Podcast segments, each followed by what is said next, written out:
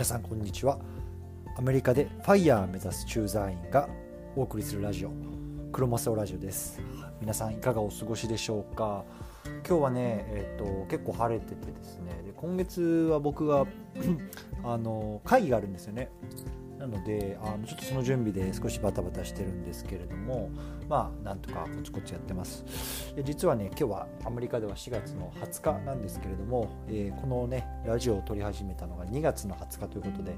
2ヶ月経ちました。うん。ね、なんとかあの2ヶ月続けて くることができたので、まあ、あの3ヶ月目、4ヶ月目、5ヶ月、半年、1年とこのままコツコツ続けていきたいなと思っています。はい、ということでね今日ちょっとこのコツコツ続けていくっていうところのあの延長線の話をしたいと思うんですけれどもクラブハウスってみんなまだやってますかねっていうところをテーマに話していきたいんですよね。どうですか皆さんやってますか？でこれ何かっていうとクラブハウスも例えば S&P500 もね長期で見たら右肩か右肩上がりだよっていうところについてちょっと話していきたいと思うんですよ、うん、どうですか皆さんクラブハウスやってますか？でねこんなニュース あの見てる方多いんじゃないでしょうか。例えばね Facebook が今年中に音声 SNS を配信するっていうニュース。皆さん見ました？僕はねこれあのアメリカのニュースでも見たし朝日新聞かなんかでもね、あのー、書いてあったんですよ。どうですか？これ皆さん見ましたかね？でやっぱりね、その Facebook って今 GAFAM、GAFAM ってこう日本言われてるみたいに、Google、Apple、Facebook、Amazon、Microsoft で、やっぱりこういう IT のアメリカの企業がこう株価を牽引したりとか、こう世の中のトレンドになってきてるわけじゃないですか。で、そういうね、あのそれの中一つである Facebook っていうのがこの音声 SNS をやるっていうのは、やっぱりこの音声配信っていうこのね、音に特化して何あのサービスっていうのはこれから来るって多分その Facebook が読んでることの表れだろうと思うしその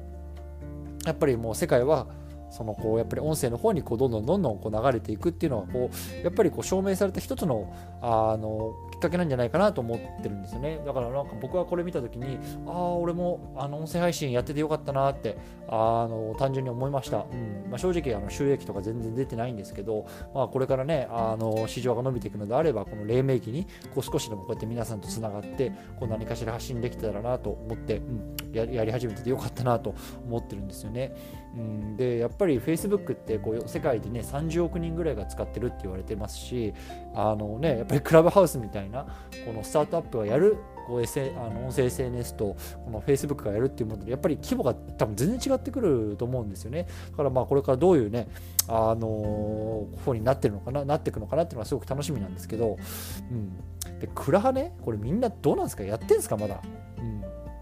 あのやっぱ今年2021年のこう1月2月ぐらいこうバーッと伸びたでしょ。で僕も実はあのアメリカで全然これ知らなくてあの友達とかこの同僚とかからは全然聞いてなかったんですよ。でこう日本のニュースとか見てるとなんかクラハクラハとかって言われてていやなんじゃなんじゃっつって。で結局僕もインビテーション受けたのは日本の友達だったんですよね。なんで、まあ、それぐらい、まあ、あの日本で爆発的に伸びたとあの思うんですけど、まあ、多分ねこれ今やってる人ほとんどいないんじゃないですか。もうあの最初12ヶ月ぐらいやってでもあ今ストーンとこう落ちてるとこう落ち着いてるっていうような感じなんじゃないかなと思ってるんですね。でやっぱりあの、こういう新しいものってこうやっぱ最初飛びつくけどこう飽きちゃうんですよね。でそこでこうあの落ちていくと。でこう離れていってみたいな。で多分今このクラブハウスに関しては今この離れていくっていうのはもうちょうど今この時なんじゃないかなと思ってるんですよ。でもさあのさっき言ったみたいにねこの Facebook がこちら今年中にこの音声 SNS やるよと言ってるってことはやっぱりこのクラブハウスがこう最初に始めてこうあのバーッと広めたって広まったっていうのはこう間違いないことだったんじゃないかなってあの多分後振り返って思うと思うんですよ。で僕もやっぱりそう思うと思うんだよね。でこれってね、あの何かに似てるなって僕思ったんですよ、うん、皆さん何か感じましたか？このあの現象について。僕は株価に似てるなと思ったんですよね。うん、あのやっぱりそのこう波があってこう上がったり下がったり上がったり下がったりしてると。で長期的に見ていけばこう右肩上がりになっていくよっていうようなところの市場っていうのがまあ、この音声の SNS 今のこのクラブハウスの状況だったりとかとこの例えば S&P500 とかねこう今話題になってるけどそういうような株価のまあ状況ってやっぱりこう似てるなって僕は思ったんですよ。だからあの例えば株価なんかでこうよく言われてるのがそのやっぱ脱落しない人がね結果的に勝っていくと。例えば10年15年20年っていうこう長期的な見た見た時にこう絶対大暴落はあるんだよと、ね、あの例えばあのコロナの大暴落であったりとかリーマンショックであったりとか IT バブルであったりとかこうがはじけたりとかあのやっぱり暴落っていうのは絶対あるけど、まあ、そこで脱落せずにこう持ち続けた人その耐えた人積み立てた人その人が結果的には、まあ、あの老後を豊かに暮らしてますよねみたいなこうよく本で読むわけじゃないですか僕らも。で本とか、まあ、そういうようなところが行ってでこれ読んでる時はいや絶対脱落しないしとか思ってるんですけど多分そういう暴落の浮き目とかになるとあこれまずいなどうしようどうしようって言って結局老媒売りしちゃうとかもうそれがやっぱり目に見えてると思うんですよね。だからあの目先のねこう利益とかっていうのにこう一喜一憂せずにあのこう長期的に見たらこう右肩に上がりになっていくだろうっていうところを信じてね、まあ、コツコツやっていくっていうのが、まあ、あのいいんじゃないかなと思いました。うん、これはねあの株価も株のとかねあの資産運用もそうだし、まあ、こういうあの音声配信とかねそういうところもあのそうなのかなと、思っています。はい、ということで今日はそのクラブハウスの現状と、まあ、音声配信の未来を、まあ、この株価に合わせて、まあ、長期的に見たら右肩上がりだから、まあ、コツコツ続けていきましょうよっていうようなところをねあのテーマに話していきました。はいでちょっとねすいません最後あの告知になってしまうんですけれども実はねあのクラブハウスやります。うんであの何やるかっていうとねあのアメリカ時間の、えー、25日かなあの日曜日ですねの、えーと、西海岸の時間の夕方6時。で例えば東海岸ニューヨークとか行くと,、まあえーと、夜の9時ですね。にあのファイヤーをあのアメリカでこう目指しているミカチンさんっていう方がいるんですけれども、まあ、その方とあの僕で、まあ、対談というかあの